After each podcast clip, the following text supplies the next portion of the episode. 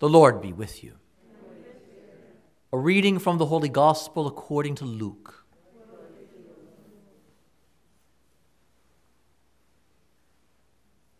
When the days were completed for their purification according to the law of Moses, Mary and Joseph took Jesus up to Jerusalem to present him to the Lord.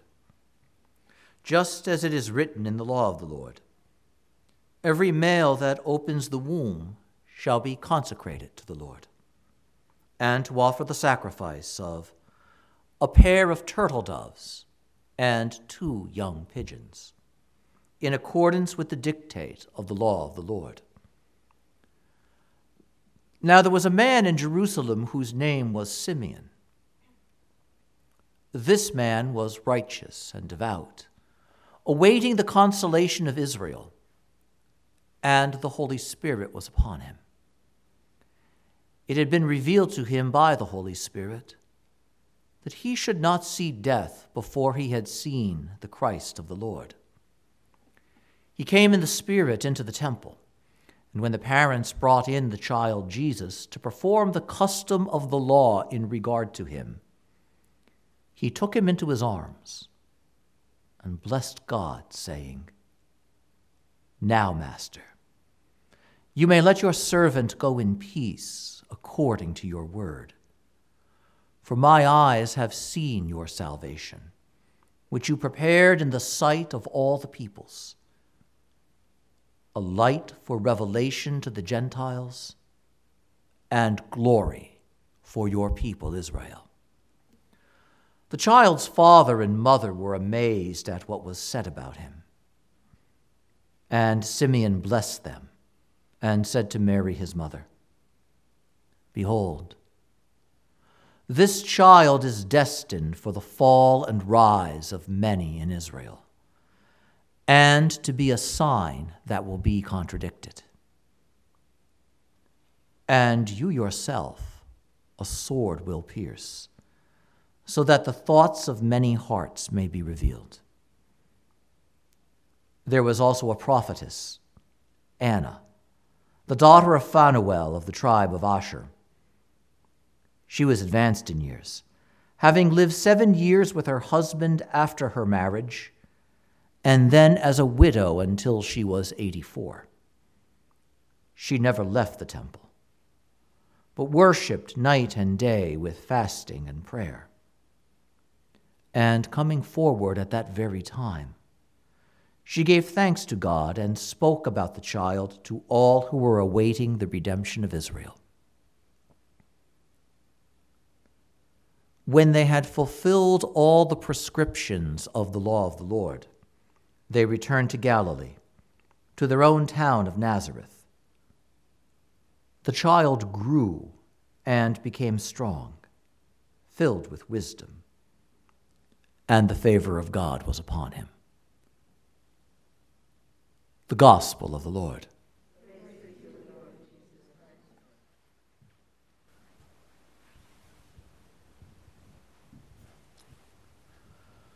What a marvelously rich and complex celebration this feast day is. This feast day, which presently we call the presentation of the Lord in the temple, but in an earlier age of the church, we referred to as the purification of the Holy Virgin Mary. This double aspect of presentation and purification in one mystery. This celebration of the purification of she who is spotless and pure already. The presentation of the Lord who is, on the one hand, a child of Israel, and yet on the other hand, the very Lord of the temple himself this feast on which we celebrate an old man whose life physically is spent and tired. Having before his eyes in the newborn youth of the Christ child the vision of salvation. The presence of this young life bringing joy to that elderly and tired heart. What a remarkable feast this is. The temple, the place of the presence of God, suddenly being filled with the presence of God in a way that it never had been before. All of these marvelous realities coming together here. And it is good to simply pause with that complexity, which can be a bit overwhelming if we've never thought this way before. But there are days in the year where the important thing is not to sit there and say, What is the moral message? We have plenty of days for that. And we do that regularly. There are days where we want to get to the point, but here the point is not to get to a point. Here the point is not to simply get a moral lesson that we walk away and apply. No, here on this day, the church calls us to open our eyes and look at Jesus and know him as we have not known him before. To open our eyes and see him as the light of revelation to the Gentiles and the glory of Israel. To see him as light, to see him as the glory of a people. What does that mean?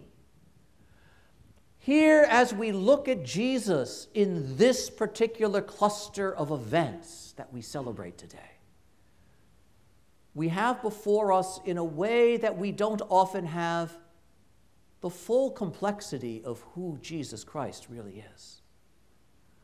A complexity that we linger with far too little.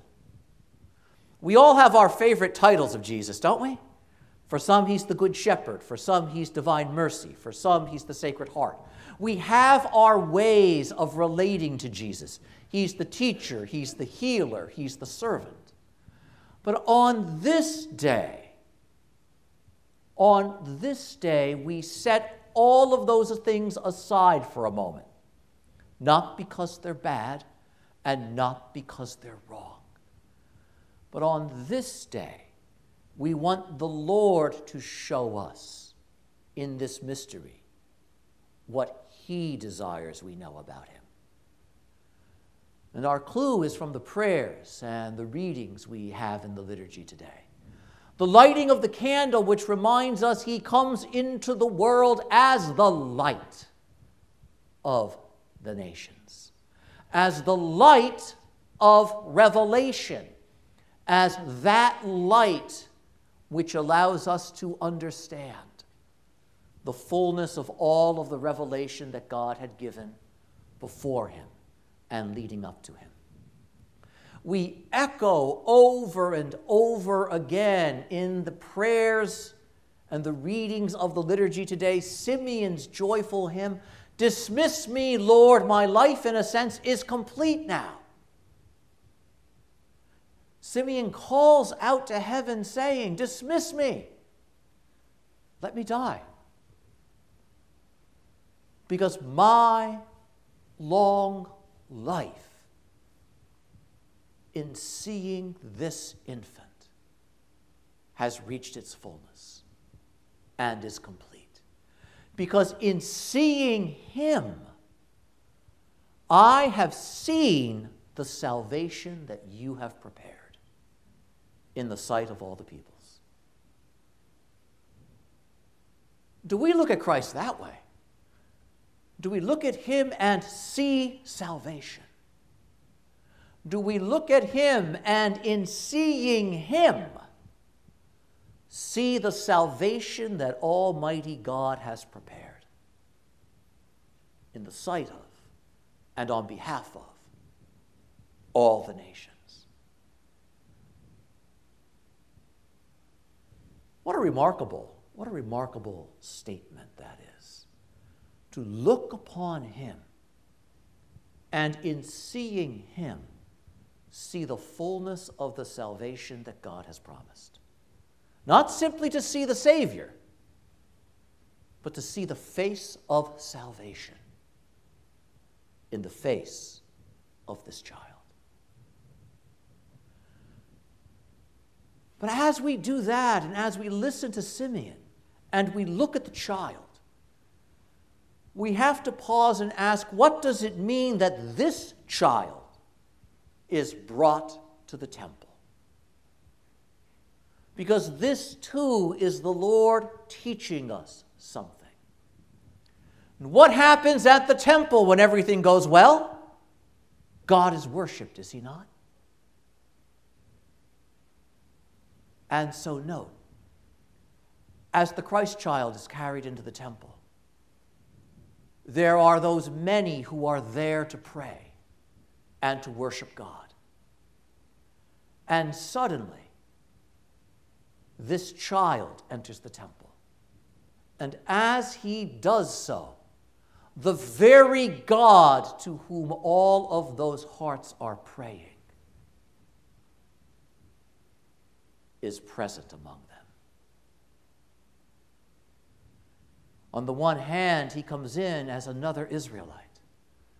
And yet, on the other hand, this child, even as he is carried into the temple, is pleased to hear and receive the prayers that are being said.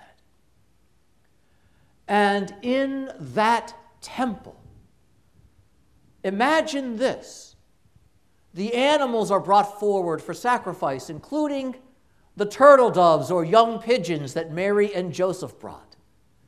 These offerings, which will be sacrificed and offered to the Lord who accepts them. And how marvelous it is that this child, as he turns and gazes upon these offerings and these sacrifices, is turning not simply as a curious baby but as the Lord to whom those sacrifices are offered. But we can go further. Because who is this child? This child is that one who 33 years later will be the perfect lamb who is sacrificed for our salvation. But on this day he is found among the lambs. On this day he is found among the sacrifices. And yet, on this day, he comes into the temple as the one who is the perfect sacrifice. And yet, there's still more. Because who offers the sacrifice in the temple? But the priest. And note what we heard in our second reading from the letter to the Hebrews about the priesthood of Jesus Christ, the true and perfect priest. He is not simply the lamb that will be sacrificed, he is the priest who will offer that sacrifice. How remarkable here in this mystery. The Lord comes into the temple, and he is sacrifice and victim, and he is priest, who will give the truest and purest worship to God that has ever been given. He is that one as well who is pleased to receive the sacrifice. What a remarkable conjunction of mysteries this is. He is that new and young life that brings salvation and goodness to an exhausted and tired world, grown very old in the futility of its struggle.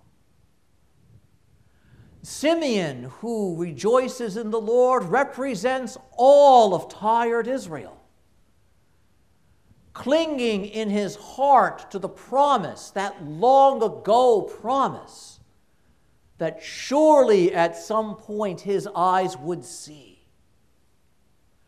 And in Simeon, the story of Israel is present. The people of God promised so long ago that one would come, that a child, a son, would be given. So many hundreds of years ago, the promise. So long the waiting, so long the expectation. So old we become. And Simeon, remarkably faithful, remarkably hope filled, clings to this promise that the Lord has given him. And so here it is, late in his life, that the youth of Christ appears before him, and the elderly heart of Simeon beats like a young man's, rejoicing in this newness, rejoicing in this goodness and knowing that even though the work of the cross has yet to be accomplished in time, the salvation that has been promised is in fact here. And it is here because Christ is here.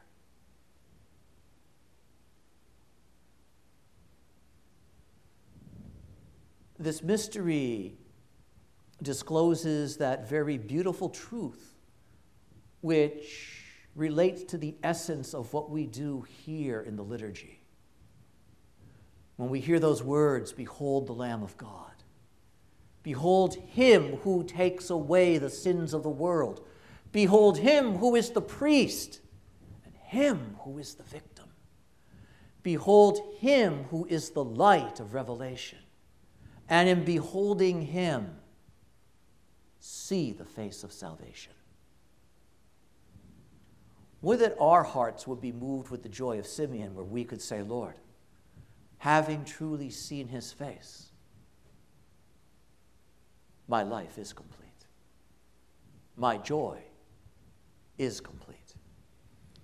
But it is not given for us to have that immediate joy at the moment unless a miraculous intervention of grace takes place.